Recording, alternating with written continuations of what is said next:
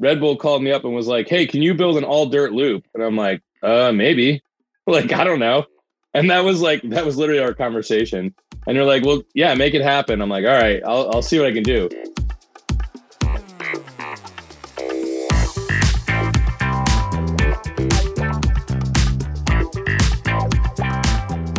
Welcome to Trail Effect. I am your host, Josh Blum.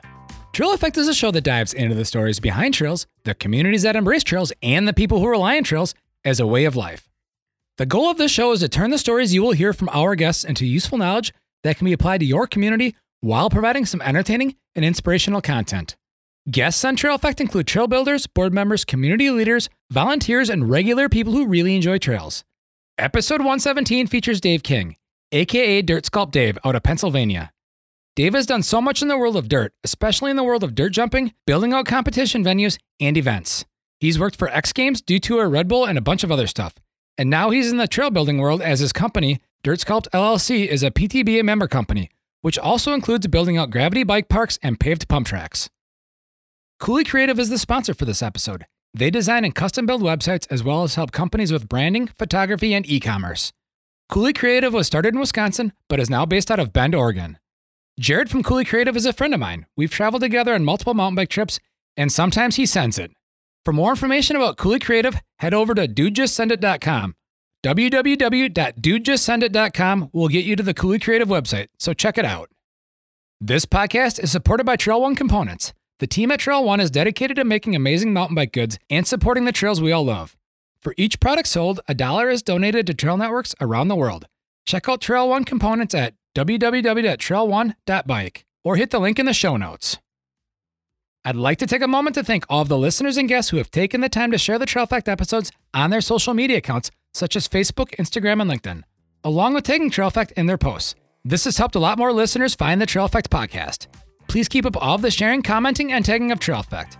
I'd also like to thank all the listeners who have signed up to be supporters of Trail Effect through Patreon. These actions mean a lot to me. Now on to the Trail Effect with Dirt Sculpt Dave.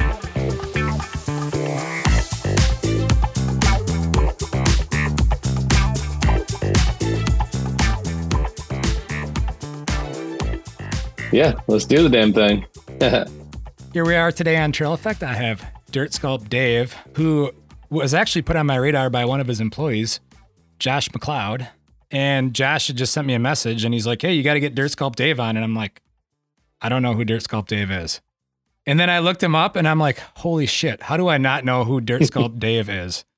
Because the dude's legendary, you know? And the reality is he has a deep portfolio on the PTBA's website, which his company is Dirt Sculpt LLC, and he's also a PTBA member, but he's done stuff way beyond anything PTBA, which is, you know, pretty incredible.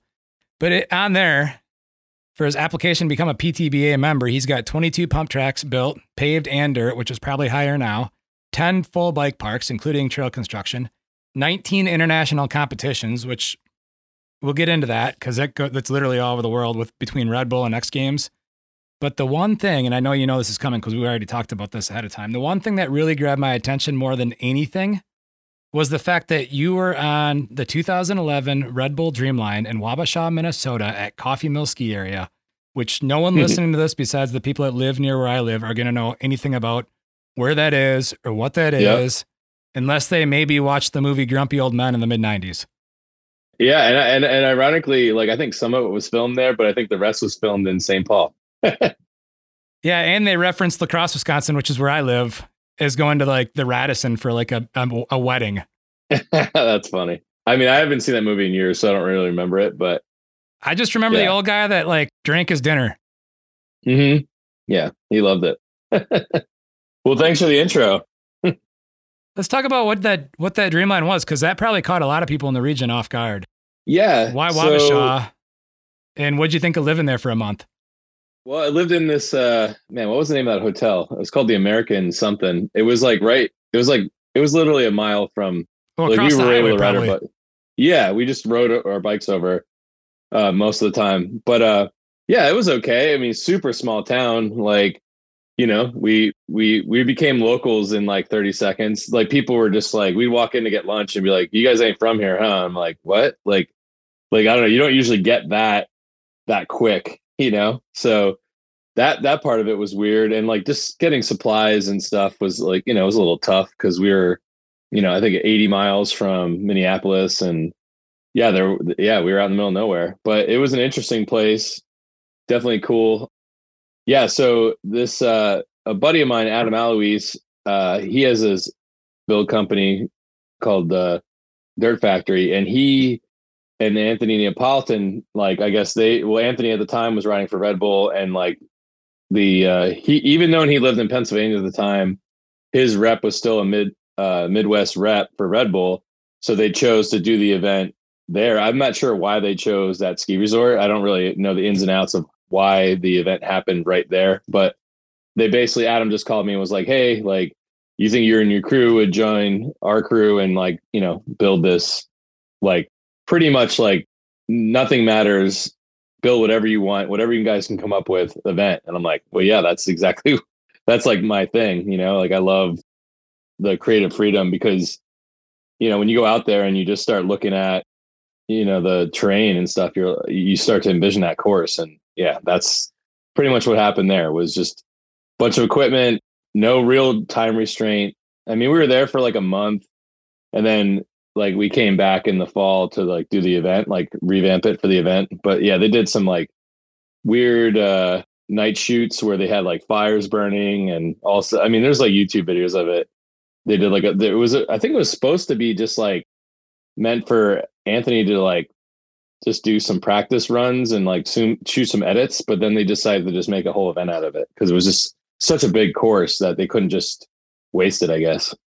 Yeah, and I'll link the YouTube video because I I actually looked those up this week. I'll link that into the show mm-hmm. notes. But it, you know, it looked like it was a rider judged event, which is pretty rad.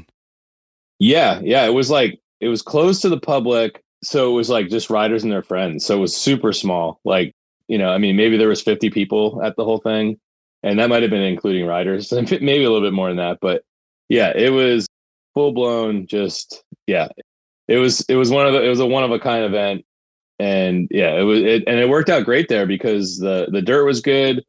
Uh, we had a little bit of water, like groundwater issue, where it would like leak, but we, we you know we took care of that. But uh, yeah, otherwise, yeah, I mean the terrain was awesome, and it was just it was perfect for the for what we were doing. Yeah, welcome to the uh, driftless area where we have seeps all over the place because of our topography. Yeah, the the ski resort Powder Ridge we work at has uh, springs that form all the time too. Now I'm definitely used to that, but yeah, it was surprisingly weird there. Like it doesn't like the grade wasn't even that steep in spots, and then it would just like you know you'd have everything dug and laid out, and then all of a sudden you'd you'd go walk on it, and it would just be like full sponge.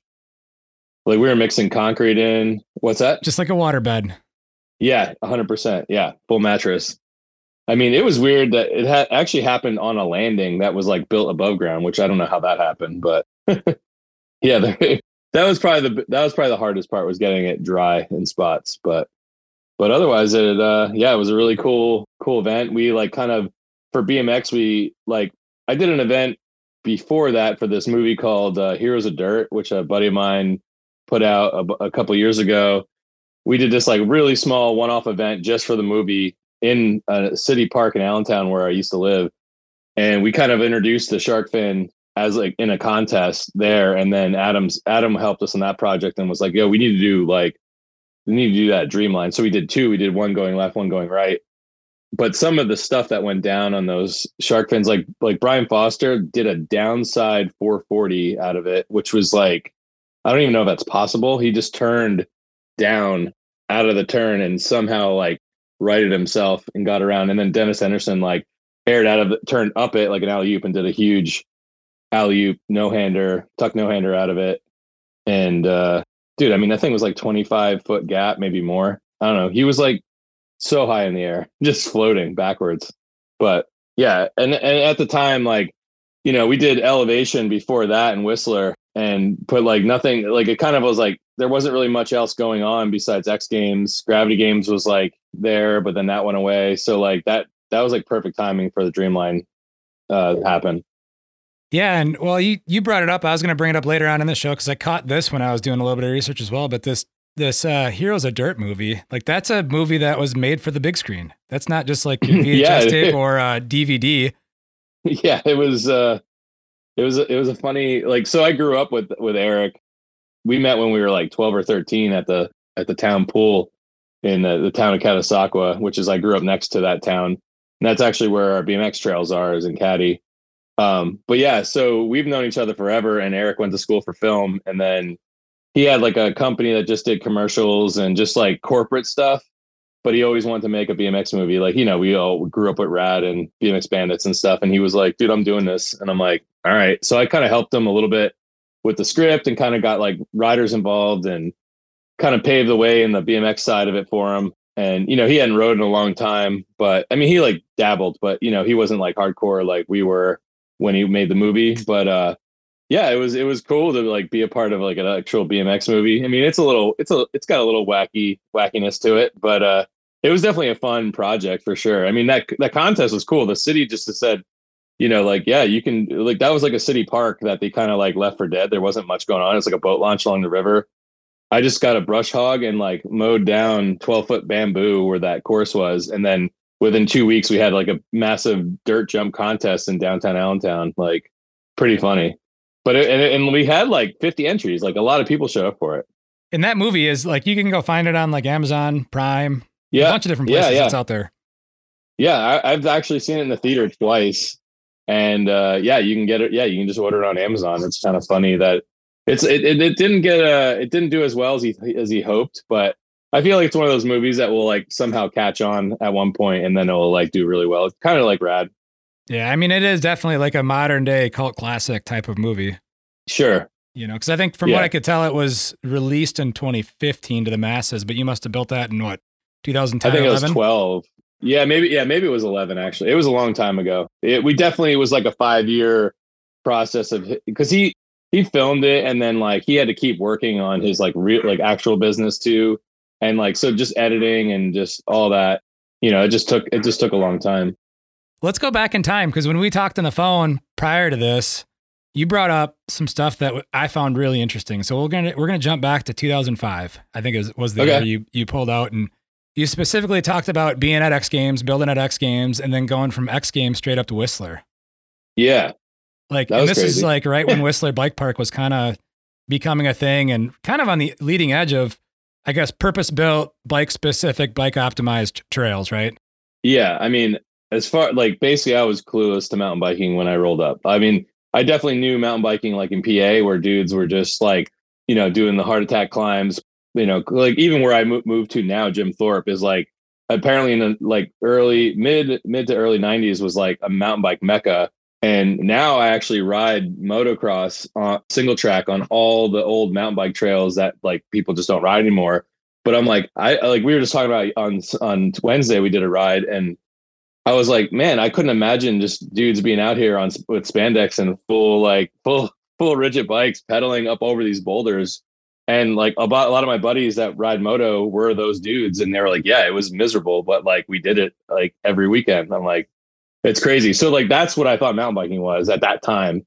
And I know like that probably sounds ignorant, but like I was like fully in my own world of BMX and like just traveling building events, riding BMX dirt jumps, and I didn't really look outside of my own box. Uh, really, I mean, there's a lot of my buddies that ride BMX that still don't, and I, you know, I love mountain biking, and they're oblivious to it to this day. They're just starting to catch on. They're like, oh, it's actually kind of cool. I'm like, yeah, that was like 20 years ago when it was like kind of nuts, but but yeah, so we rolled up to Whistler without a clue. I mean, I never even really knew about that mountain. Like even as like a snowboarder, I was like, I've heard of it, but I didn't realize once I got there, I was like, oh my God, this is this is it. Like this is this is crazy.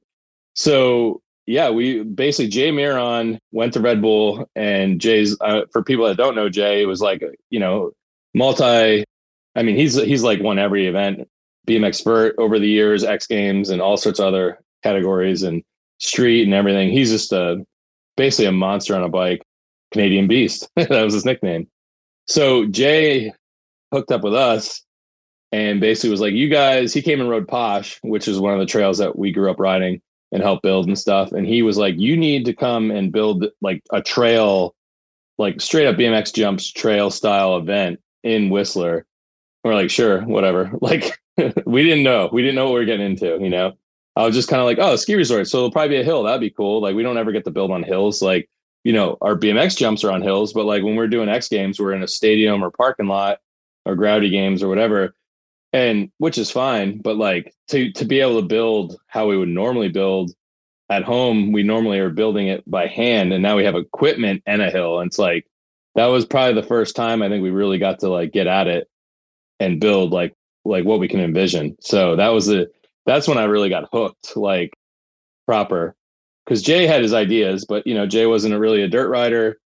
And you know, he just wanted everything huge. And that wasn't really like the goal either. I mean, yeah, it was big, but like we wanted to we wanted it to ride like it was like a set of actual BMX trails that people could like go off on. And yeah, we showed up to to that whole scene, which was funny because like guys were just rolling up on us and being like, you know, hey buddy, like, you know, that landing's a little steep, don't you think? And I'm like, well, I mean, yeah, like he rolled up on a, you know, DH bike and I'm like, don't worry about it. It's not for you guys. Like they're like kind of sweating it or whatever. And then like as we're going down the hill and they're watching us hit it and they're like kind of like, you know, everyone's just kind of looking at me and or not me, but like looking at us like, what the hell are these BMXers doing? They're building jumps as big or if not bigger than the mountain bike jumps that were at the uh, at the time, you know. And uh yeah, everyone just kind of stunned. You know, there it was. A, it was a weird. It was almost like we didn't it, we didn't fit that format at the at the moment. Like we were almost like the freaks in that whole. Even though that to me it was like the opposite. I was like, what is this? What is this scene? Like this is crazy. People are from all these different countries coming to ride a mountain bike park that I've never really heard of. And it was like not that long ago, you know? Well, I mean, I guess it's kind of is now, but yeah. Well, and I think you were saying that Crankworx might have been happening right around that same time yeah, it was like the first or second year of Crankworx. And yeah, we were kind of stunned because like, you know, they're like, hey, this one weekend you guys can't work. We're doing an event right next to you guys. And we're like, oh, all right, whatever, that's fine. We'll just hang out and we'll actually check it out. And you know, now it's like the biggest, well, I mean, even like probably back then it was one of the biggest events. And we had again oblivious to like what was happening. And all of a sudden the whole town shuts down, all the place just gets packed. And it's like this thing takes over, and we're like, holy shit, like this is a wild scene. But like, but even like mountain biking now is like the jump. Some of the jumps like were were so crazy. Like they had like this race set up where they had this huge like huge double, but like guys were they just dug like a landing out of the side or like a kicker out of the side of the landing, and they were doing like one foot it flips like almost a flat onto the landing, and like people were going nuts, and I'm like, wow, this is pretty wacky. Like this kind of kind of a strange I mean, obviously, it didn't take long for them, the guys, to catch up, and they were doing like way bigger shit than we were building. Only like two or three years later, I think actually, I don't know if it was that year or the year after. I think they might have even used our course at one point, or like mellowed it out, or they definitely kept it for like a season. But yeah, yeah, it was, you it got, was, it was. You got to meet Tom Pro, crazy. and Tom Pro just said, "Go ride bikes, take whatever you want." Yeah, he well, he just said like go get some rentals and like go. He's like go go see the place because like we haven't we didn't really leave the job site. I mean, we like hiked into the woods and saw some of. I don't remember the trail that was like there's like the fire road that was next to our course, and then next to that was a trail that actually had some jumps, but it wasn't really a jump trail. I can't remember the name of it, but we were like going bombing down on our BMX bikes, like getting loose as shit, like you know brake bumps everywhere, and we're just like chattering, trying to trying to get down it and just trying to and then he was like yo he goes you guys should go get downhill bikes. And i'm like well yeah we were just kind of messing around. So we rented the like kona had like i think kona had kona rentals at the time. And yeah i mean we hit like crabapple hits and a line and b line and all that and like following just people that we met up there. And oh it was one of the best days ever. And i got i was hooked ever since. Like i i've had a mountain bike pretty much ever since then. Well, we're going to stick on the dirt jumps and the stuff you've built before we transition fully into bike parks. But when sure. I was when I was looking up some stuff, you know, and you'd sent me some stuff too, but the 2014 Dirt Conquers in Guadalajara, Mexico. Yeah. It was like a full dirt course, but built like it was concrete. A street course. Yeah, that was that was crazy. How did you even... how did you do that? so so so so we'll transition perfectly from Whistler right into Mexico. So like Whistler took or had um had that had an elevation event for three years so 07 was the last year we were there. Then 08, it was like up in the air. Like we didn't know where the event was going to go. They know they want Red Bull wanted to keep it, but like for whatever reason, they were just done with it in Whistler. And then I'm not sure how the transition happened, but Mexico won it the event. So they like said, well, we'll just have it in this park. So Jay like connects with the Red Bull people down there and some of the BMXers. And I think he knew, I think he knew one of the BMX dudes, this dude, uh, Alex Mutante. He actually owns a bike company called uh, Mutant Bikes. And th- he actually started a mountain bike company now too, but I can't remember the name of it. But re- long story short, he basically like they just picked this park in the middle of Guadalajara and it you know, it didn't fit the same concept. Like it was a mellow grade hill, but it wasn't in like a, mountain pipe, mountain resort or anything. It was like in a city, but it, we still had grade, so that was good.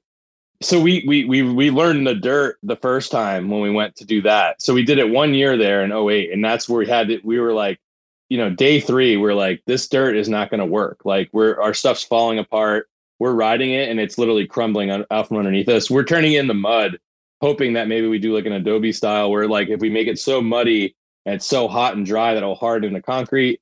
And as soon as it dried out, the face of the lips were falling off. And I think like one of our one of our crew, uh, Gilly, he had done in Florida one time had mixed a little little concrete in with the dirt. And then we were like, you know, can we get concrete like Portland, like pure cement? And they're like, sure. And it's actually really cheap there. So it was like, they're like, yeah, as much as you need. So we started mixing it in with the dirt. So we were stacking the jumps, doing like a four inch like layer of like this perfect concrete dirt mix. Like we were hand mixing it, like basically throwing a pile of dirt in the middle, throwing the bags on. And then, well, we would take the skiddy and flip it, but then we'd like really get in and mix it with hands before or with our shovels before we'd like put it on the lit. And we were basically putting it on like wet concrete consistency and it would, you can knock on it and within an hour and we were hitting it. I'm like, oh my god, it, it's like flawless.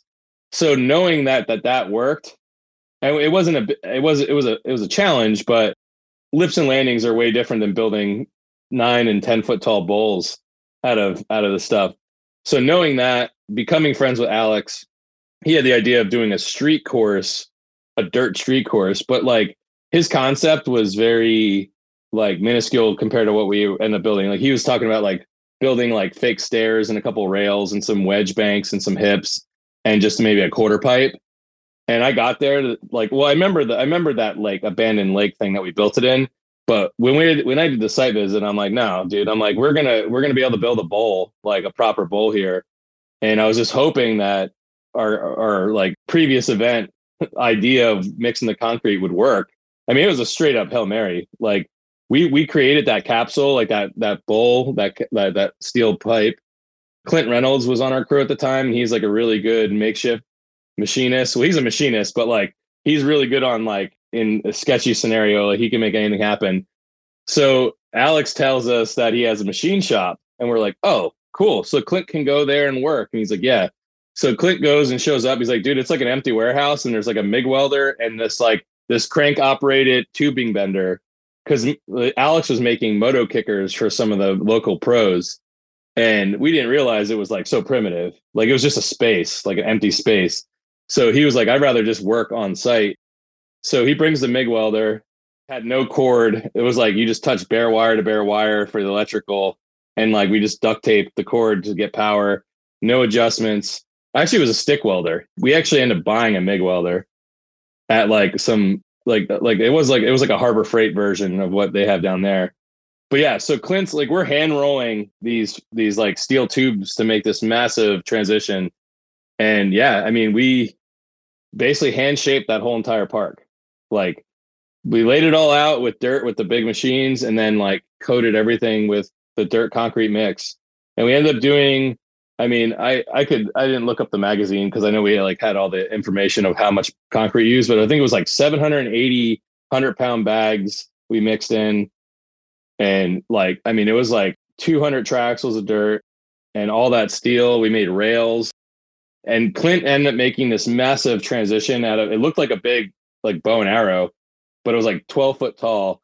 So he made a 10 foot radius so we basically would just put it on the dirt and hold it there. And if you could see light through, then we'd we'd like fix the transition. So we had perfect transition everywhere. We had a 10 foot perfect radius on all the ramps. And yeah, it was all hand shaped. That's I mean, and we'll, and again, we'll link the YouTube video of this into the show notes because you have to see this. Like I'm looking at this going, that's I know that's made out of dirt, but how the hell did they do that? Yeah, and then we sprayed know. it all with soil tack afterwards. So like there was zero maintenance and zero dust. So it held up perfectly for the whole event. What what and happens to something like that after the event? So it was 2013, 2014. We went back in 14 and it just basically needed a lot of maintenance. Like everything was still there, but there was cracks and and then the flat bottoms like from all the sediment just rains like because they get crazy rainstorms there so like the set like we had to scrape out the bottoms and we ended up just redoing almost all of it. And we actually added some more to it as well. Like we added extra ramps and bowls changed some of the design.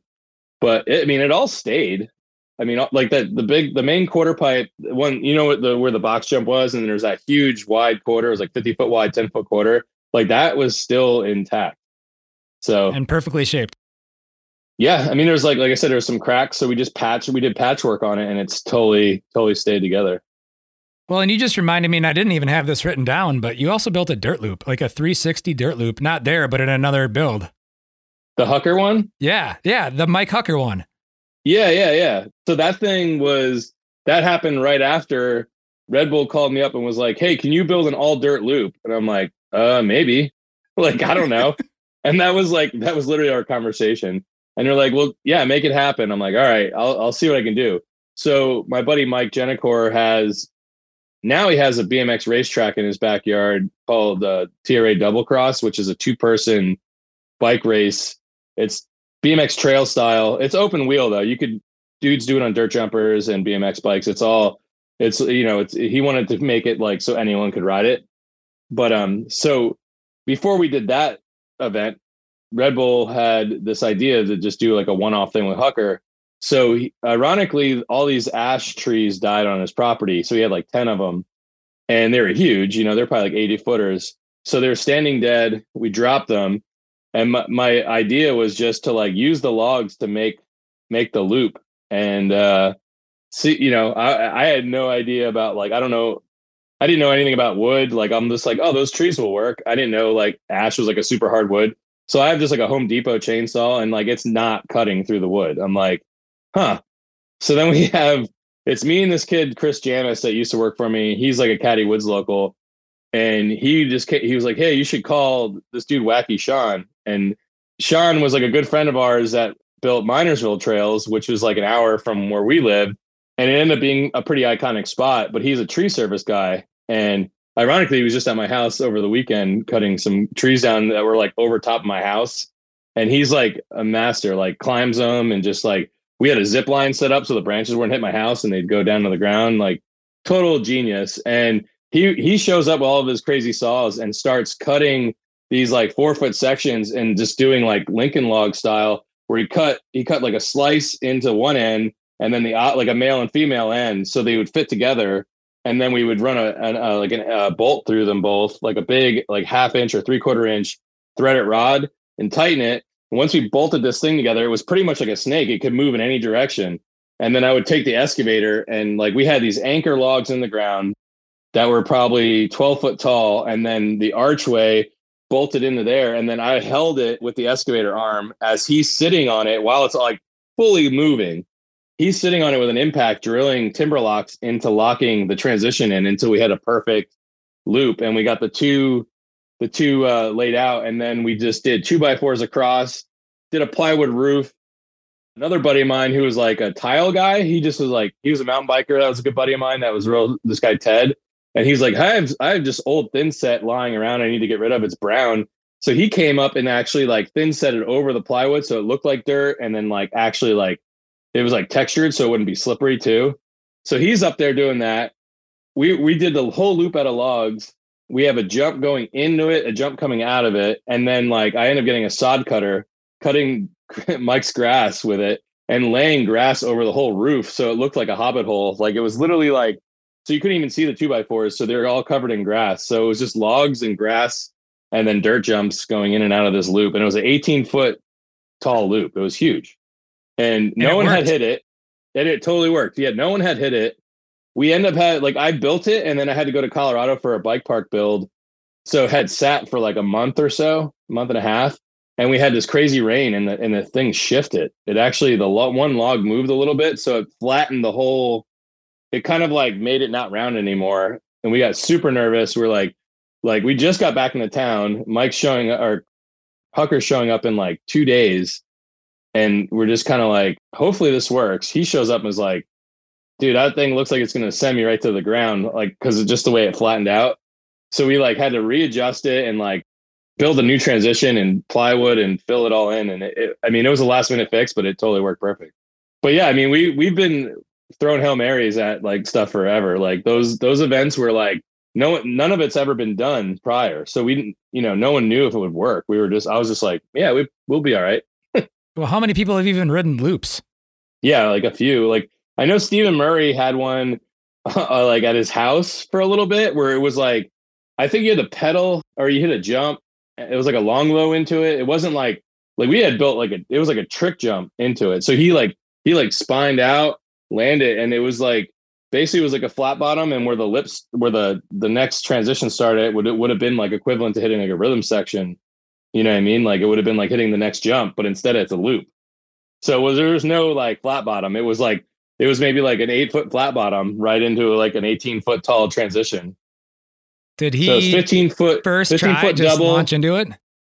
First try well, so I got him pads because like to test it, and then he goes, ah, I'm good. He goes like, those things will just distract me. And I'm like, Jesus Christ, man.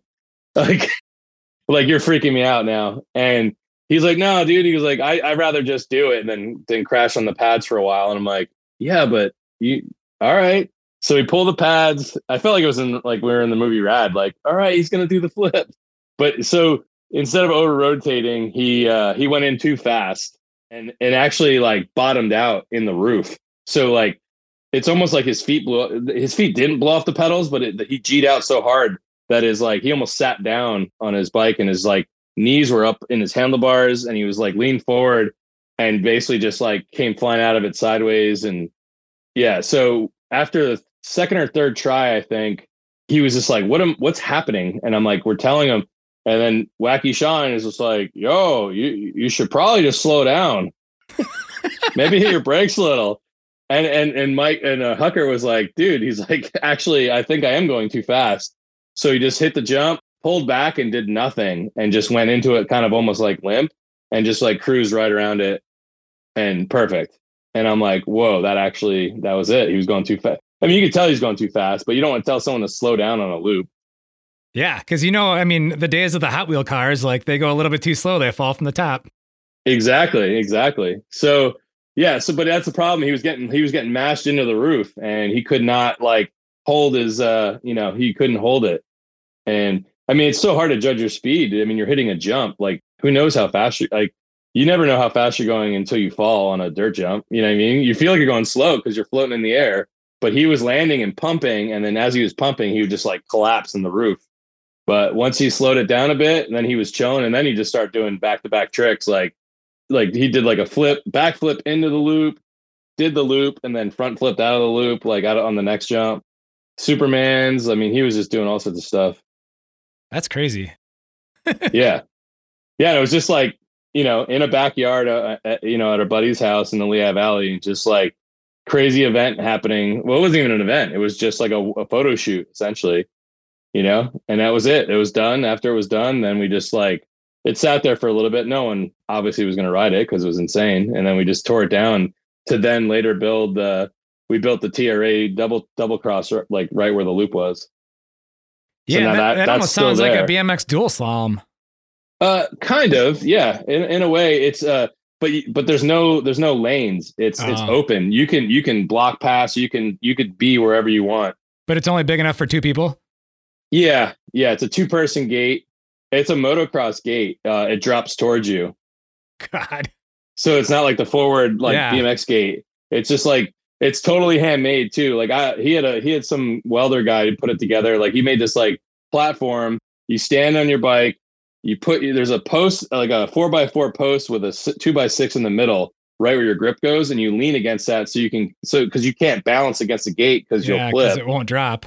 Yeah, exactly. And then there's a guy that just manually steps on this pedal that drops the gate towards you. So you're it's behind you, so you can't tell when it's going to drop. And then so there's no cheating this gate. You have to literally wait until it hits the ground, and then you gap off this thing.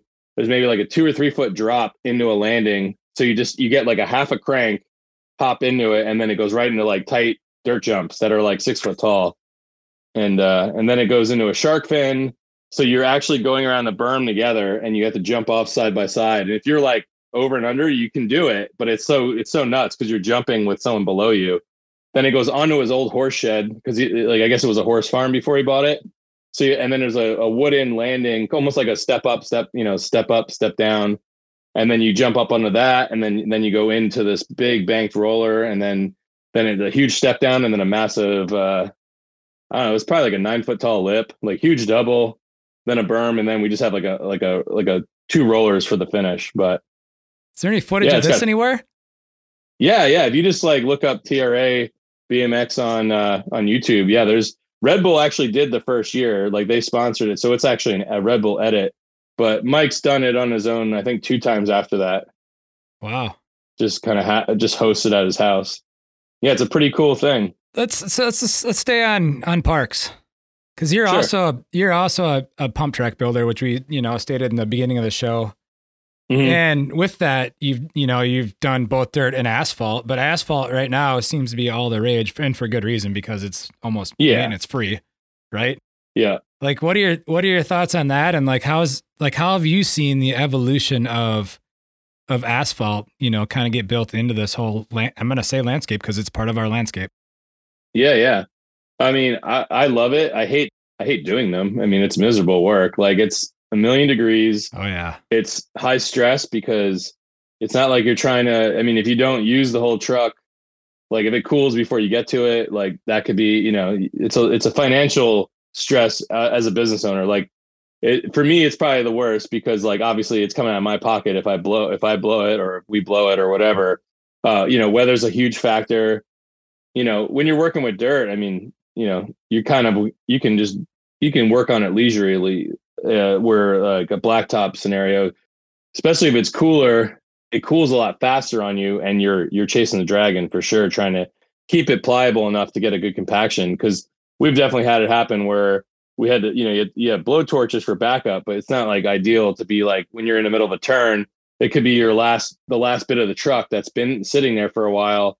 It's cooling faster. It's later in the day. It could get windy where it's like a little cold wind it gets very porous and it's hard to like once you run the plate on it it's uh you know it starts bouncing you, you feel it's not compacting anymore. It's like hardening as is. So you got to keep torching it and keep that heat on there. And yeah it's it's a little stressful but man finished product night and day. Like faster more fun different lines you can normally that you wouldn't normally be able to do out of dirt. Uh, the fact that it's rideable all year round i mean it could be pouring and as soon as it stops raining you go ride. Like yeah, I I really I'm not a big fan of dirt pump tracks anymore. There's a couple that are going out for bid this year, and I'm I've like convinced tried to try to convince them to like, you know, like man, we should figure out how we can pave these, and they're like, sorry, we want to do dirt, and I'm like, all right, but what's your maintenance budget just, afterwards? Yeah, exactly. Yeah, they they they need like you need like a full time employee to to manage a pump track out of dirt, and most most most parks like the one the one that we did in the Lehigh Valley uh in Emmaus, outside of Emmaus, man, they had like you know the mountain bike group was was keen on it for a minute and then like everyone just like dropped the ball and it was 100% abandoned. And it was just like you know weeds were growing up like six foot tall. Then the town had me like come and weed whack it all. And i literally had to use like the the blades on i couldn't even use string because they were so tall and thick. And uh once i and then you know, I recoded it and got it rideable, but it was like, you know, it was almost winter when they had me do it. So I was like, this is a waste of time. But then a, a local resident, she donated the money to have it paved. So we donated at the time, she donated the money, and then it covered all the asphalt and I could pay my guys. And uh, so now it's a paved pump track. So, and it, it's like a huge, huge hit, like for the town. Like everyone uses it constantly. People skate it, rollerblade it, like, you know, razor scooters, bikes, whatever.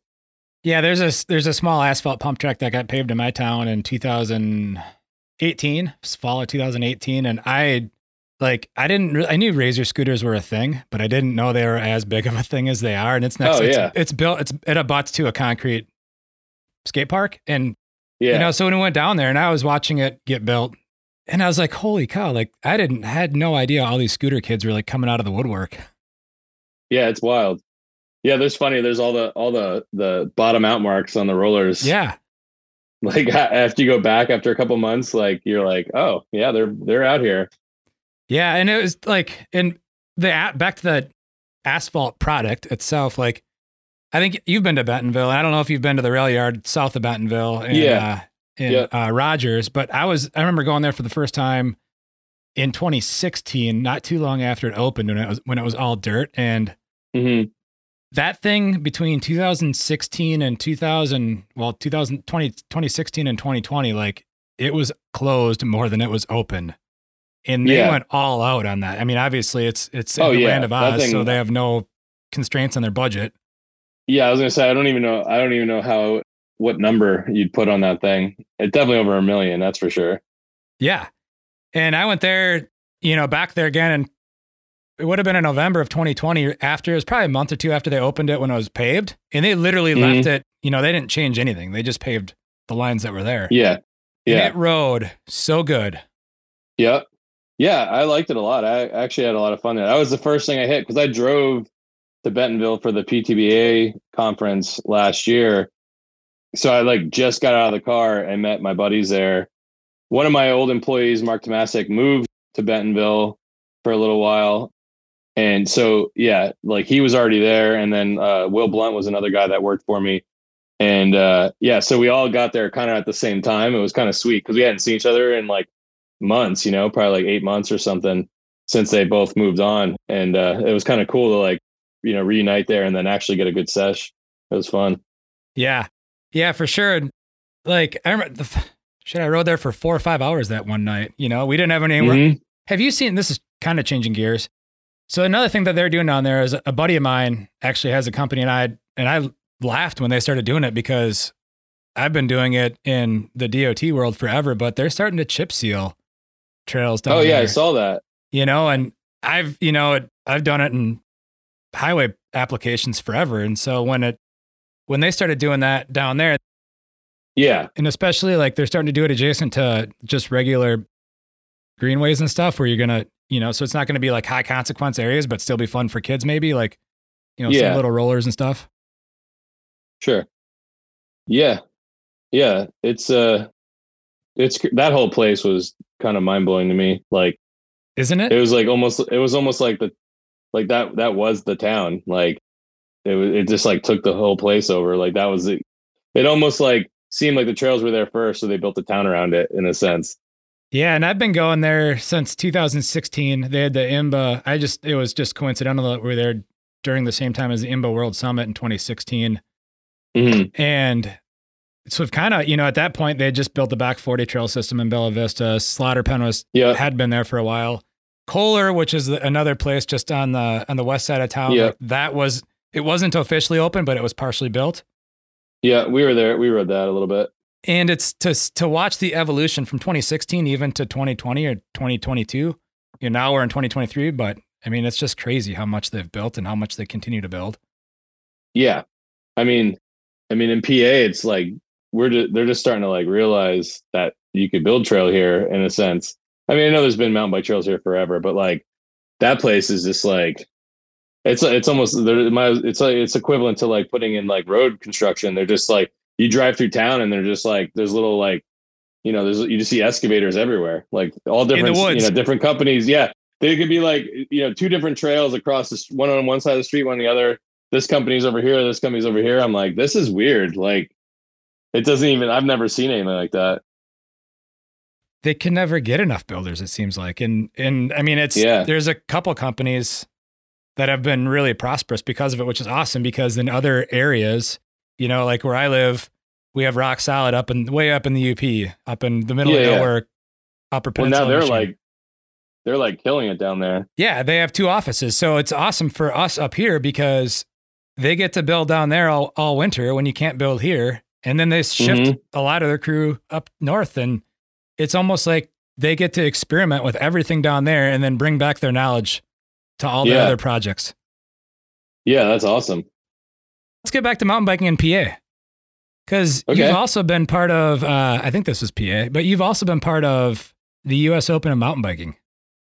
Uh, it's actually it's not PA. It was it was originally uh the original like Clay Harper uh put it on. Yeah, I'm thinking Mountain Creek. Mountain Creek in New Jersey, That's North right, Jersey. That's yeah. right. It's not real far. I mean, it's just you know the next state over, but same same like same people are riding in PA are riding. You know, Same they're riding that too. Yeah, but I actually uh, I had never been to it when it was in Jersey. I went the first one I went to was the one in Killington in 2018.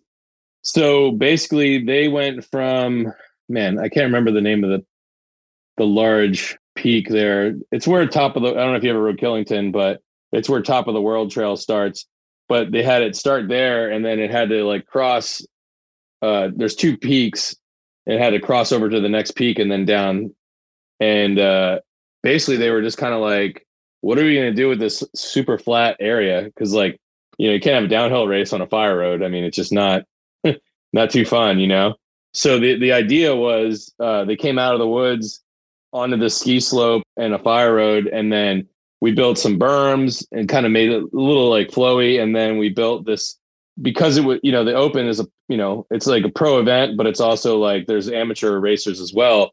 So I had to build two jumps, but two but but side by side, like amateurs and pros could like benefit from it. So we built like a 25 foot rollable step up to like another i don't know i think the next one was probably close to the same because it's pretty flat tabletop. But then there was a there was two trees to the left of the lip. So i built a lip way far back. So it was like 32 foot kicker. You jump through the trees and then transfer over onto the step up landing and then then you hit the tabletop lip and then i just you know like it was just like the bench cut back slope of the hillside for where we dug the tabletop out. And then we just made a forever landing and dudes were jumping like you know 30 35 foot like just landing sideways onto the hillside so far past. So it, it worked out perfect for both both like pro and amateur. And um and then during that whole event too red bull did their best whip. So i did the i came back to do the red bull best whip jump for that as well but i wasn't involved i, I wasn't involved with the actual like race course minus that jump section. Like I didn't I didn't cut any of the trail. That the mountain like uh Rosie and and their crew, uh uh Mike and I, I don't know if uh Taylor Zink was there at the time, but they they all like the the Killington crew built the downhill trail. I just kind of filled in that little area. But that was a cool event. Yeah, well, and you went there this year too, right? Yeah, yeah. Me and my son both. Or I should say last year now because we're in 2023. But the Yeah, last you went to the last rendition of it in 2022. Yeah, it was it was awesome. Like I had never actually participated in a mountain bike or like race or really any kind of event. You know, I just always just ride for fun. And my son was like, you know, we were riding Rabbit Hole, which was one of the which was the the, the kids race, and he's like, I got this, and I'm like, what do you mean you got this? He's like, I want to do the race. I'm like, what the U.S. Open? He's like, yeah. I was like, well, sh- well, hell, I guess, I, gue- I guess if you're doing it, I got to do it. He's nine, so like, yeah, he totally was like amped to do it. Like that was all him. And my wife was like, yeah, let's break, let's come, let's come back, like, because she loves just going up there to hang out and stuff.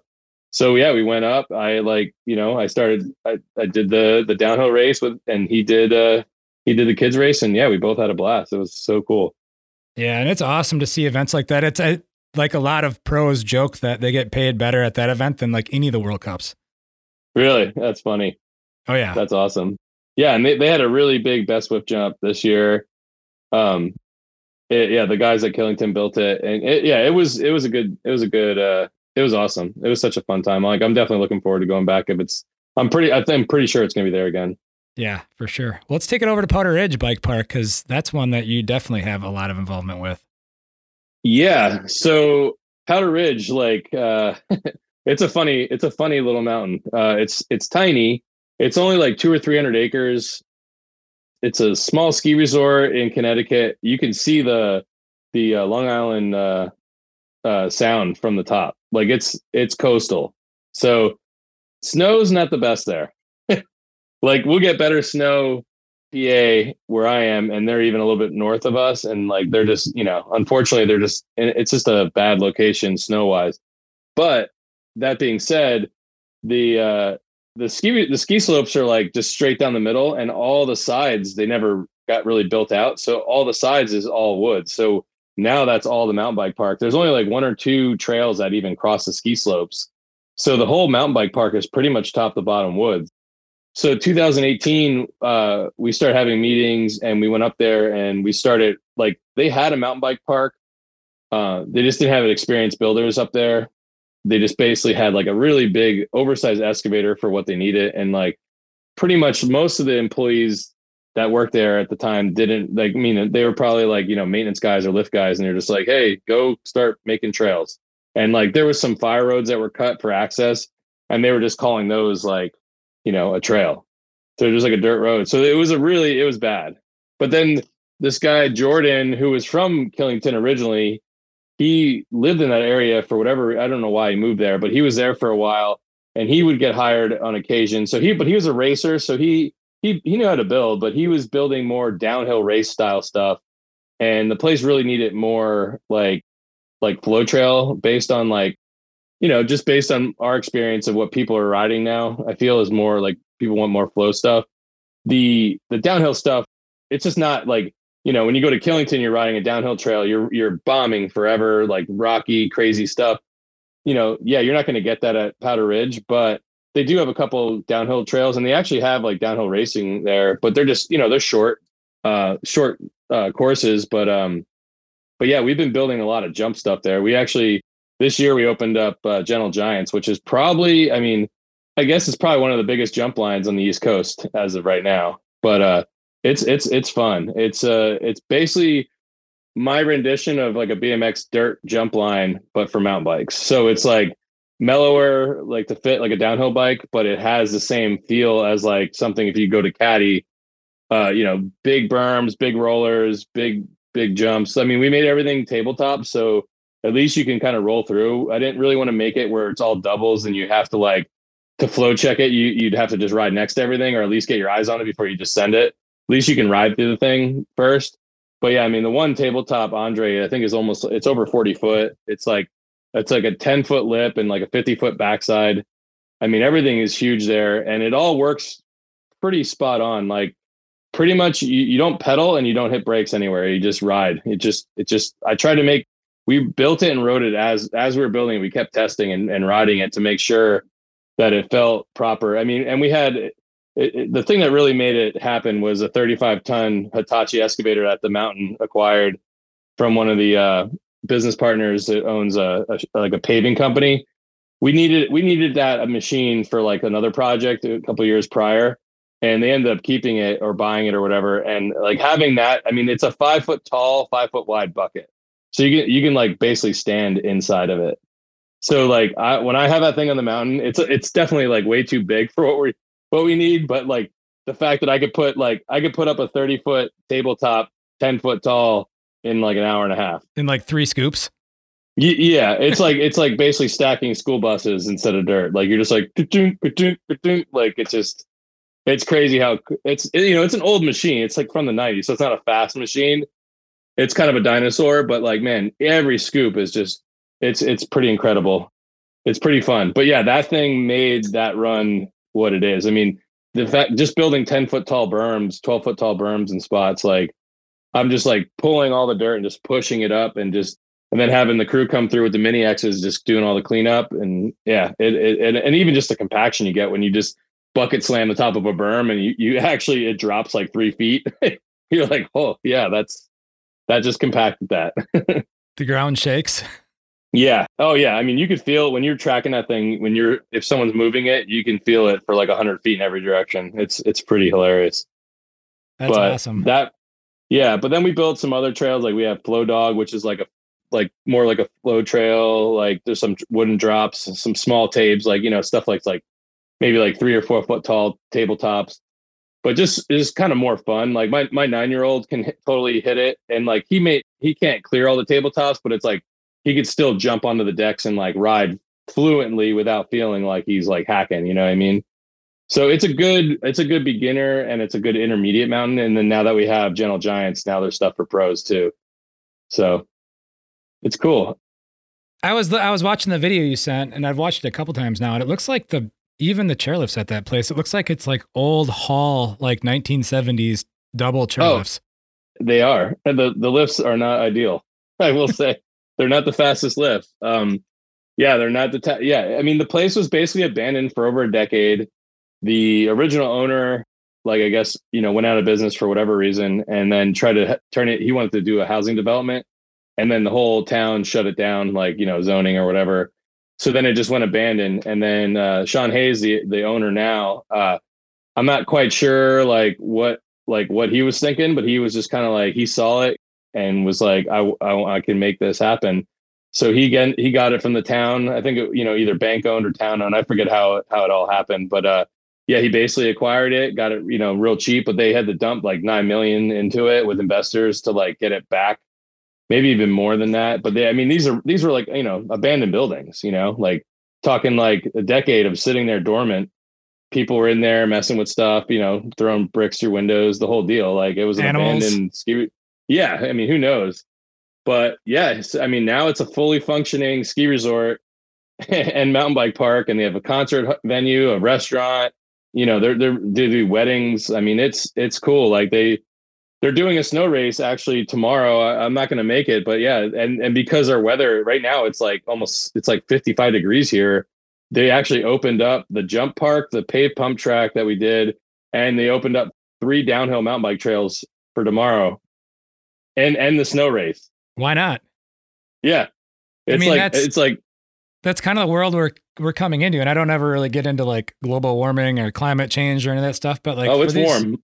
for the for these like resorts. I mean, four season stuff has to be a thing. Oh, it's point. mandatory. You know, you can't make Yeah. money off of a three month operation. I mean, yeah. I mean, Powder Ridge was closing.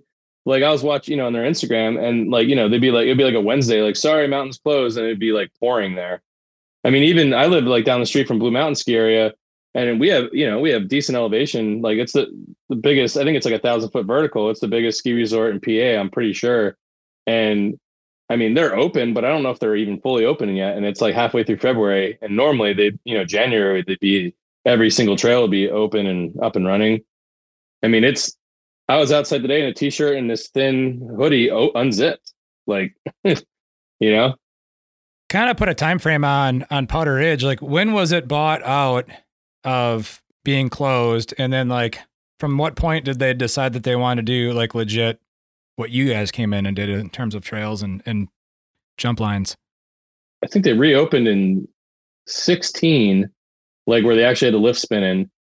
And uh yeah, they I think they I think they were open a year or or two years with their like makeshift mountain bike park before we came in.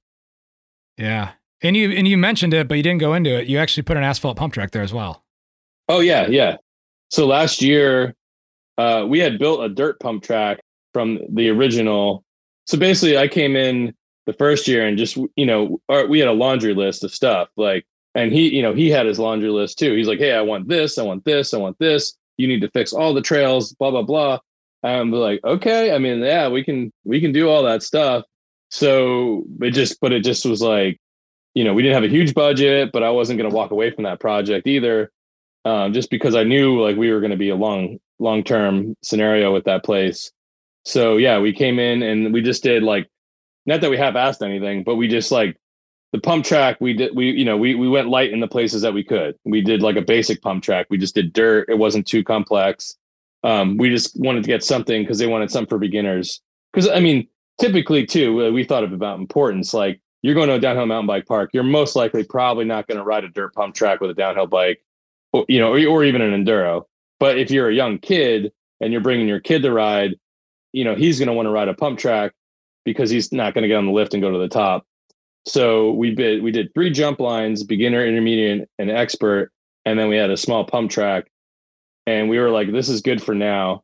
And then, you know, then we then we started paving pump tracks like a lot. And then Sean was like, or I explained to him, like, hey, like he's like, I think we want to rebuild the pump track. It needs to be upgraded. And I'm like, well, yeah, we can do this. And I started showing him, like, I showed him the Port Jervis video, and he's like, well, why don't we have that? I'm like, well, we can, but we have to build it first. Throw me some pavement, and we'll make it. We'll make shapes out of it. Yeah, yeah, exactly. So we we we made the park bigger. I mean, the pump track bigger. We added a ton more lines, uh, and then so we we basically like we saved a couple of the berms, but almost almost everything got rebuilt.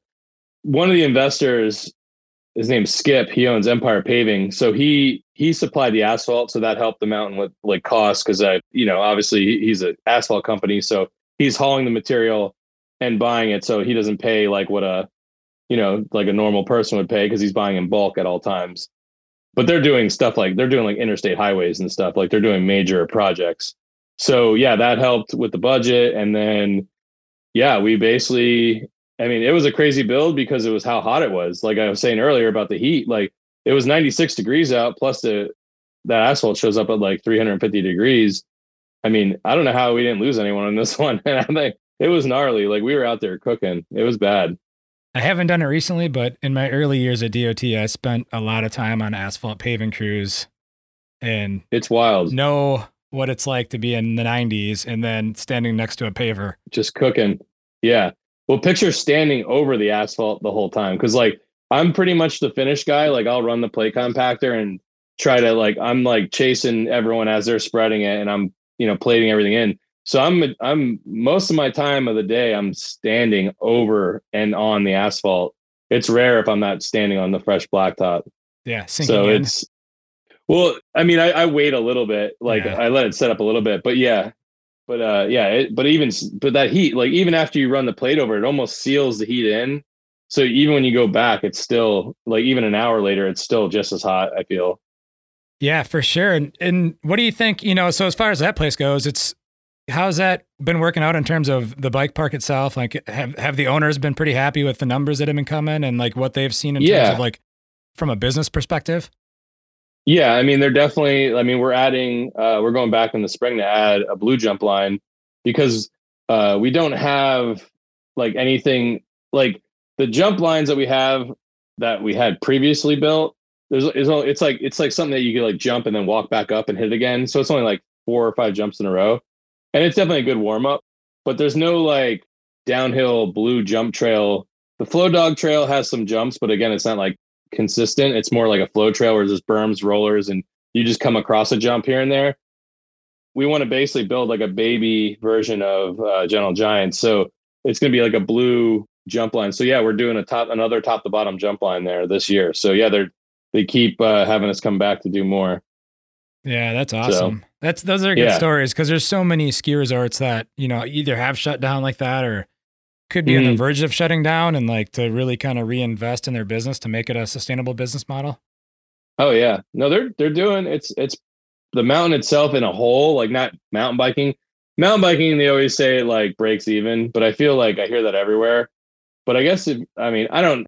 You can't really count breaking even if you're just looking at just like what you paid for the park and and do it that way because there's people that are coming and buying food and drinking beers they're like bringing their kids back you know they're constantly coming back. So like yeah maybe the the that basic number of like how many lift tickets sold how much we spent i feel like that's just the first dimension of it.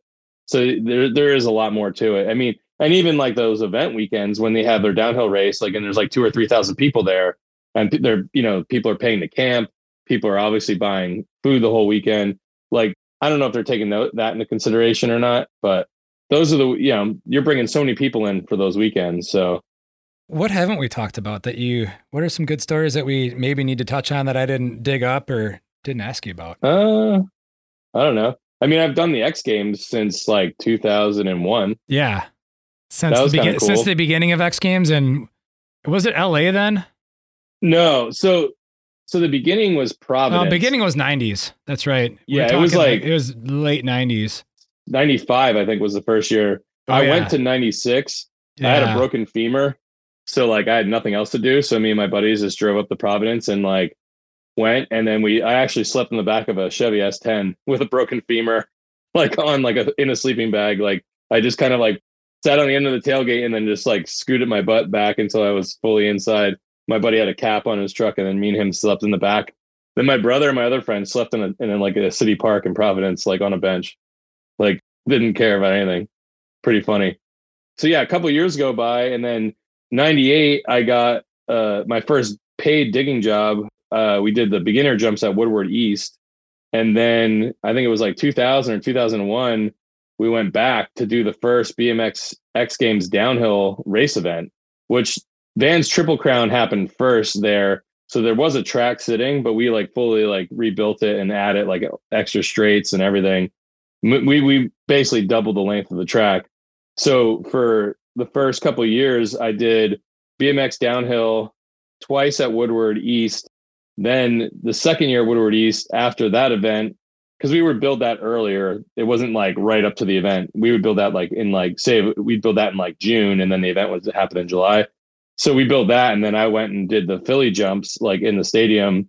So that so 2000, I think 2002 was my first time building X Games dirt jumps in in Philly, and then from then on out, it was like Philly, and then and then LA for a while. We were at the Home Depot Center. They go to San Francisco. That was before. That was like those in between years. Like after Providence, then it went to like I think then it went to San Fran. And my roommates were doing it at the time. Christopher and uh, and Gilly, uh, Jeremy Reese, and and uh, this guy Elf, Sean Waters.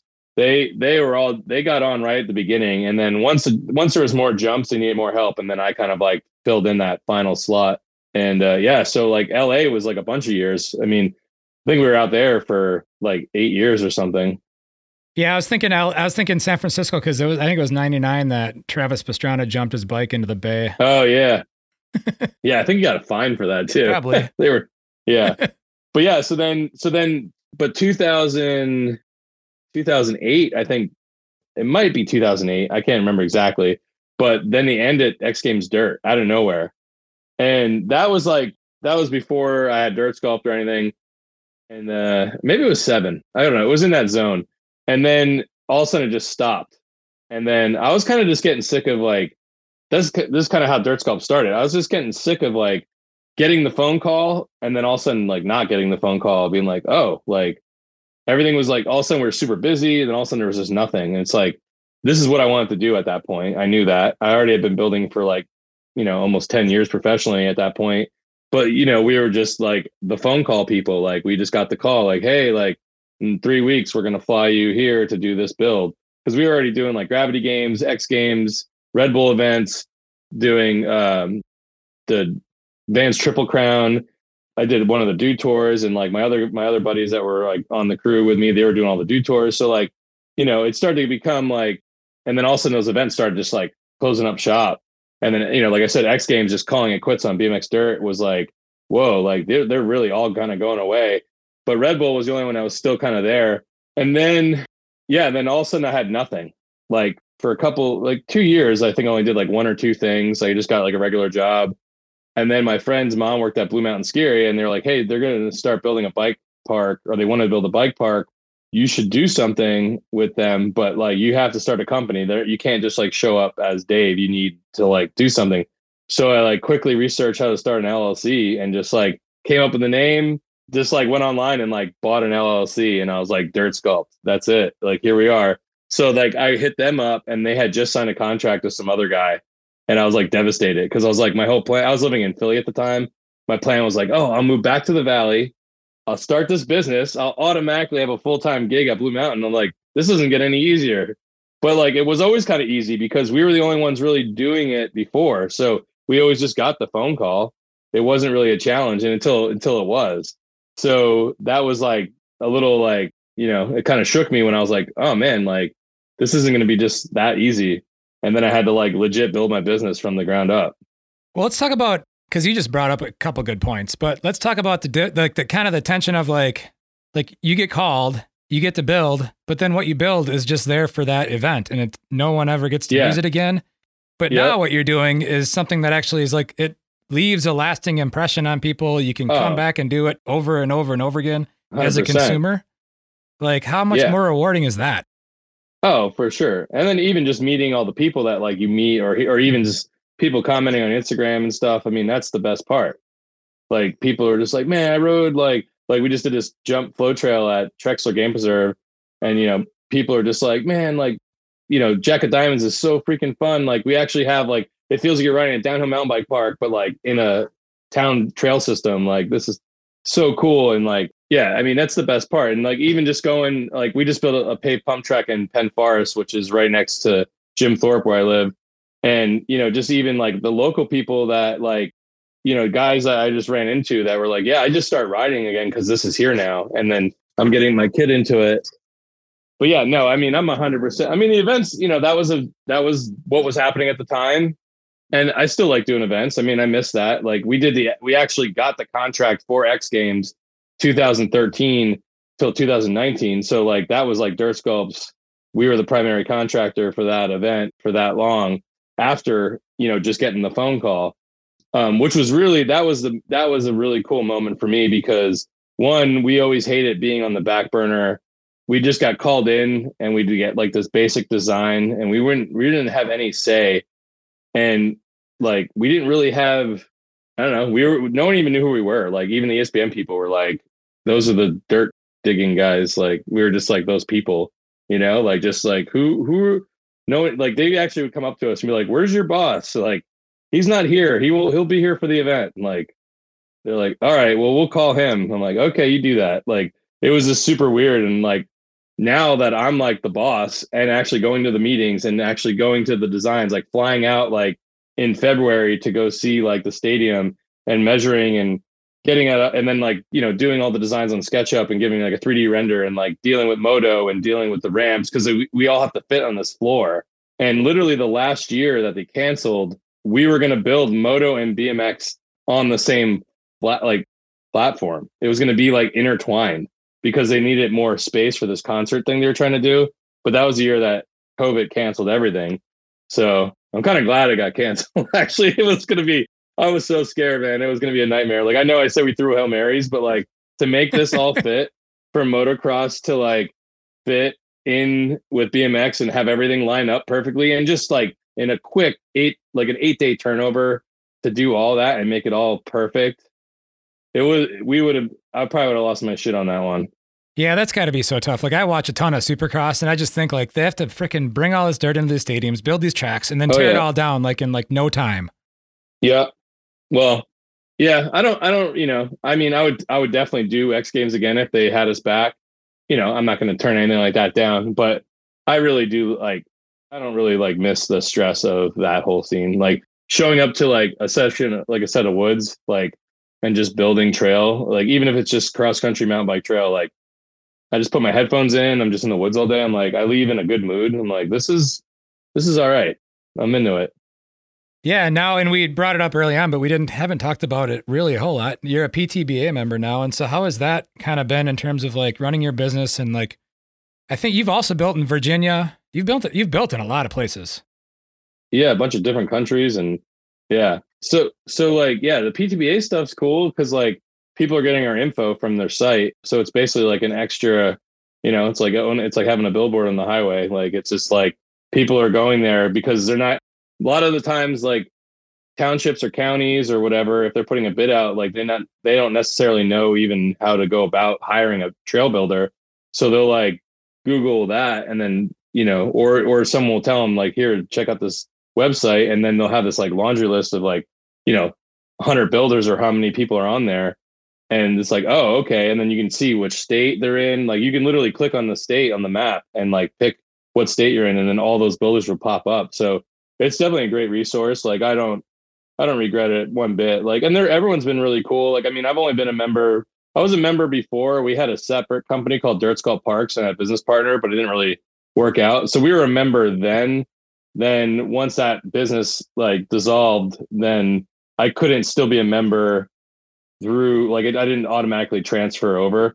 So I had to like wait and then I had to like redo it through Dirt Sculpt.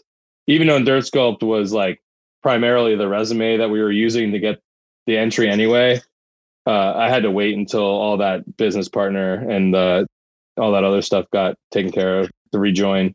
What year was that that you rejoined? Um, I think it was 2020.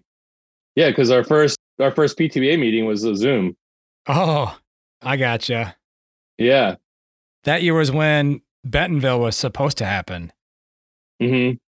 Yeah, exactly. Yeah. And I was actually in Bentonville the week of like the that everyone was announcing the COVID shut, shutdowns, which was the week before the PTBA conference and I actually did a bunch of podcasts down there. And one of them was with, with Gary Vernon. Oh, that's funny. And Gary, you know, I don't know if you know Gary, but he's the guy. Be, he's like the wizard. We jokingly call him the Wizard of Oz because he's the guy behind the uh-huh. curtain, working yeah, for yeah. Walton's, like coordinating uh, yeah. all this. I, I I I met him at. Well, I didn't meet him personally, but I saw he spoke at that. Yeah. When I was there. Yeah. So we like we did a recording, and he's like, after this, I got to go pick up my daughter from college because they're shutting the dorms down. We were there for a family vacation because we used to we used to do family vacations to Bentonville because why wouldn't you? I mean, it's warmer than yeah, Wisconsin, yeah. and my tons of stuff to ride. Six year old could go ride whatever, you know. Yeah, totally. Her, you know, she started out riding there on her push bike when she was like four or three or something. Yeah. You know, and so, but yeah, I totally remember that how that all happened, and they finally pulled it off here and last year in 2022 that everything came back together. Yeah, yeah, for sure. Yeah, so 16 and 17, I think we were members with Dirt Sculpt Parks, and then 18 we canceled everything with that and then i kind of was like getting my you know getting my footing getting everything back up in order like how i had it originally with this dirt sculpt. And then 19 i, I applied and then i was um, accepted in like the 2020 year. But yeah dirt sculpt never went anywhere. We just made dirt sculpt the primary event company and then dirt sculpt parks was like obviously the parks all permanent stuff. So that's how we split it up without having to start from scratch because like I did. He want my partner wanted me to just give him half of my company, which I didn't want to do, and he didn't want to buy in either. And uh, I was like, well, I'm not starting over. I didn't want to come up with some random name and then like feel like I'm like a brand new company because I already had like, you know, I think we're like 14 years in business as as of like a business, let alone all the experience prior to that. But yeah, I was like not trying to be like, hey, we're like so and so trail building company and like people are like, who? Like, here's our resume. It's like, how do you have this resume if you're like brand new? So Dirt Sculpt Parks kind of made sense because in in theory, everyone was just like, oh, you're hiring Dirt Sculpt because like we had, you know, we did have a name. So like, you know, the the parks part was more like paperwork than, than anything. So it reminds me of like the the trail building company formerly known as. Yeah, exactly. I mean, even the website we had we shared the website. You know, we just had the event portion and we had the permanent like park portion, you know, or trail portion. So, but but it all looked fluid. It didn't look like it was two companies. It wasn't supposed to either. Yeah. Christian was just like he was an eng- he worked for an engineering firm and did park planning. And at the time, we were getting we were getting you know obviously into the permanent stuff, and that wasn't really my realm. Obviously, the building side of it was no problem, but the like just the logistical side of it it, there's just way more involved than just meeting up with like someone from X Games and having a couple meetings and just going going ham. But now like doing this all this like you know city work and like township stuff, there's this you you you need someone to handle all that. And I was like, this guy seemed like the right fit, but it it just didn't work out. But we're we're still friends, and uh, yeah, it's all cool. Yeah, and you're still building because you know obviously oh, yeah. Ridge is is a huge project that you just took on that we talked about, and yeah, did you do Port Jervis under the the previous one, or is that a newer project? No, Port Jervis was 19. So Port Jervis was Dirt Sculpt 100. percent Awesome. Yeah, yeah. The only thing we really did uh, under parks was um, the Chicago Park, the oh, South Chicago Park, Big Marsh. That was yeah, boom, yeah, Big Marsh, and that was part of Dirt Sculpt Parks. And then we did the Raystown Lake Skills Park uh, under that, and then there was, and then with that Virginia Trail project that was down in state uh, Washington uh, George Washington National Forest. That was also Dirt Sculpt Parks. But again, I mean, all that really was was just some paperwork, and then we had a guy in the office. But it was all the same builders, and and we were, you know, same same same shit, different smell. you're doing doing exactly what you're doing now. Yeah, exactly. But uh, but yeah, the, like I like I said before, I love uh, you know, and, and I love doing the trail work, and like I love doing all the the parks and like just meeting people and like just seeing like just people getting stoked on it. I mean, like even my own kids, like I they're my best test riders because like you know the city will be like, hey, is this going to be safe? I'm like, well, he's he's six and he's nine and he just he he didn't go down, so he's he's fine. so yeah, I've joked before that like there's other things in life that are more dangerous, like monkey bars. Oh God, I love monkey bars, but only because of the danger. exactly. You, you know you know what's one of my biggest my one of my most favorite uh quotes I use when I go to like a parks meeting and like you know, you, you'll have like the people that are in the group that are like, we need a bike park in our town, or we want trails, or we want a pump track, or whatever. And then you have like the people that are like on the board, and then you have like the naysayers in the group, and they're just like, you know, what about what if they fall? What if they get hurt? And I'm always just like, all right, guys, I'm like, here, here, here give me let's give you a perfect example. I'm like, okay, I'm like, how many here, how many people here ride bikes? And like people raise their hands. I'm like, okay. And then I was like, how many people that ride bikes have had a baseball thrown at their face while they're riding? And they're like, what? I'm like, okay, so when I played baseball as a kid, baseball's at me the whole time. That never happens at a pump track. Like, okay, we get it. I'm like, yeah, as long as you're not getting a baseball thrown at your head, you should be fine. And it literally like half the crowd cracks up, the other half's like, get this guy out of here. but like it, it makes sense because you really have to paint the picture where you're like, listen, like I, I, I explained, I'm like, these people riding are riding at their own ability. Like if they fall, it's because they aren't at that level yet, or you know, they you know, you had an accident. It, it does happen. I'm not saying it doesn't, but like you're if you're standing there with a baseball bat and there's a kid 50 feet or 60 feet away and he's throwing a ball at you at full speed, you're relying on that he's not going to hit you in the face with that bat, with that ball. I'm like, you're not in any control besides getting out of the way or making or hitting the ball. Like that's it. But you have the, uh, the risk factor is way higher than you driving, riding around a berm on a bike and going over some rollers. You might fall over or scrape your knee or whatever. I'm like, yeah, that, that could happen. But like, you're in control of it the whole time. So it's really up to the individual how they want to make their experience happen. And like it, it literally it changes their minds. It really does. It actually works. As crazy as it sounds when I first start saying it, they're like, "What? What are you talking about?" It's but so true. And these meetings happen. You just have like, to paint the picture. Across the country, these meetings happen like every week, probably, right? Oh, I'm sure. And there's always, and I've said this for I don't even know, well, ever since I've been in uh, advocacy for mountain biking, but like there's people that are just against stuff to be against yeah, stuff. It doesn't even it. doesn't even matter. They're going to be against it what, for whatever reason that they fabricate in their brain, and you're not going to mm-hmm. change their mind. You know, but they definitely shouldn't be steering the ship of what the majority should be able to consume for in terms of like enjoyment. Oh yeah, I mean, we just did that paved pump track in at Penn Forest, it's a really nice park. It's on top of the mountain. It's like a flatter area, but it's like up. It's like it's actually elevation. Like, I think it's like fifteen hundred feet. Soccer fields. So this was at one point just solid woods.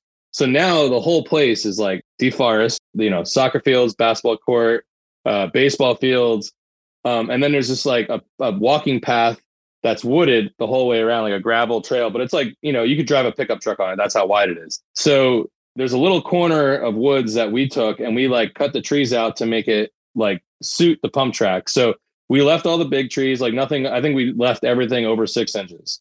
So we cut the saplings and everything small and made the pump track work through the trees. It's it's a beautiful pump track. Like I'm very proud of it. We mulched right up to the edge of the asphalt, so it's like wooded mulch and blacktop, and it all just fits. Like I'll I'll send you some some videos of it then. But uh, long story short, like these uh people were walking up to us like what like I've I've never like I was like man I was like you who who are you that you can just talk go up to people and yell at them like that? These older people were just like you're destroying the forest here. And I'm like you do realize that that soccer field was all trees like only 4 years ago right? Like you know pointing to it and they're just like you're destroying what is this mess? What is this mess? You're going to have cops here. I'm like I'm like, what? For because of murder? And they're like, what? No, because of the fights that all the kids on this track are going to be in. I'm like, no, they're probably not going to fight. I mean, I was getting yelled at by people, and I'm just like, it's like so weird. I'm like, do you yell at all contractors that are working like in places? Like, I'm like, no, I don't think so. Yeah, I yeah, I totally understand. it's weird. I must have like the dumbest smile because I'm just sitting there smiling while they're screaming in my face, and I'm just like, all right, well, it's good to talk. like, uh, if anything, we we like, I mean, the the woods that we cut, it was so it was so like they were so the trees are all small. Like we just and we kept all the mature ones, and we actually we even like tried to make sure like the bigger ones we didn't even like pave over the root system. Like we tried to go like farther out. Well, and, and for uh, good I mean, reason, you know, because you some, don't want the roots bumping up the asphalt too. Well, yeah, that that as well. But even just so they don't like you know stress out and die. But yeah, no, I mean we're everyone's really happy with it, and even and it was kind of funny once we put the mulch down. It was almost like you just like it was like you sprinkled gold on it. They're like uh, the same people were coming by, like, oh, the black asphalt really, or uh, black mulch looks beautiful on there. Because we had like I bought the like dyed stuff that would like look like real like kind of nice. And oh man, it was hilarious how quickly it turned into landscape. And literally a week prior, they were just like saying it was a mess and we're destroying the place. And oh yeah, Yep. great good times. That's a good lesson of not, you know, that you don't need to stop doing what you're doing because somebody thinks it's wrong when you know it's Oh, not I- wrong. Exactly. Yeah, I would never do that.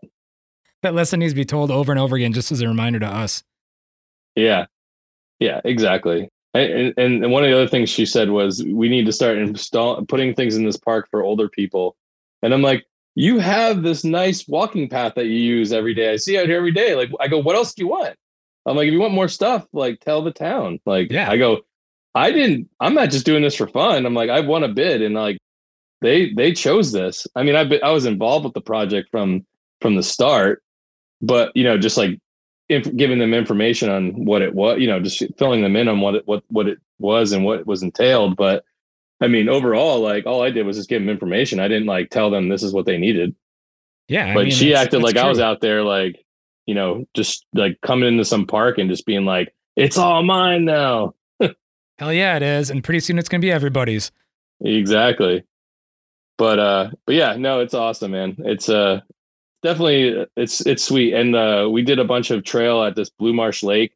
And man, that that's one of the jobs that like it's like the gift that keeps on giving. Like even like, you know, people that are out there hiking are like, oh my God, even though we know these are like mountain bike trails, these are the most fun hiking trails. Like you you hit every vantage point of the views of the lake and just even the trees that you chose to go near like is just all visually pleasing like you know these are just people that are like that would just randomly walk the border trail around the lake. You know it's just kind of like a dirt road essentially. And now they're using all the you know the 15 miles or whatever it is we put in there in the last five years. And they're just like yeah they're like they, they're hooked. They can't stop. They're like we we do this every week now. We have our dog and they're like whatever you're doing just keep it up. I'm like all right thank you. But it's cool because like you know typically you know mountain bikers are going to be stoked because it's more trail. But like you know these people are like you know not they're not your normal like trail hikers they're more like probably like walking path people like older folk and they're walking their dog and they're like man we've been doing each loop that you did in the last couple months and we keep adding on i'm like oh this is great so Yeah. And you don't even know what kind of stuff like that can come about until you, until you put it in. And it's awesome to see those Oh, stories. yeah. yeah i mean we had a couple hunters like try to bully us but they're Crazy. you know basically like they were just like you know saying it, it was their land and stuff. I'm like no the army corps engineer owns this land. Like this is it's a it's a public park man. Like just because like because the, the woods were very like thick and like hard to hike you know you basically have to like bushwhack. So they had it to themselves because no one no no regular person is just going to bushwhack through the woods for fun unless they're trying to like do something.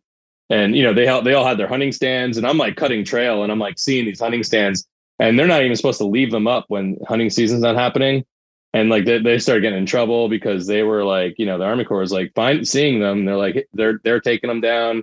Those guys are like you're ruining our hunting spot. I'm like i was just hired by the by the bike group and the army corps like you know whatever man. Deal with it. Talk to them about it.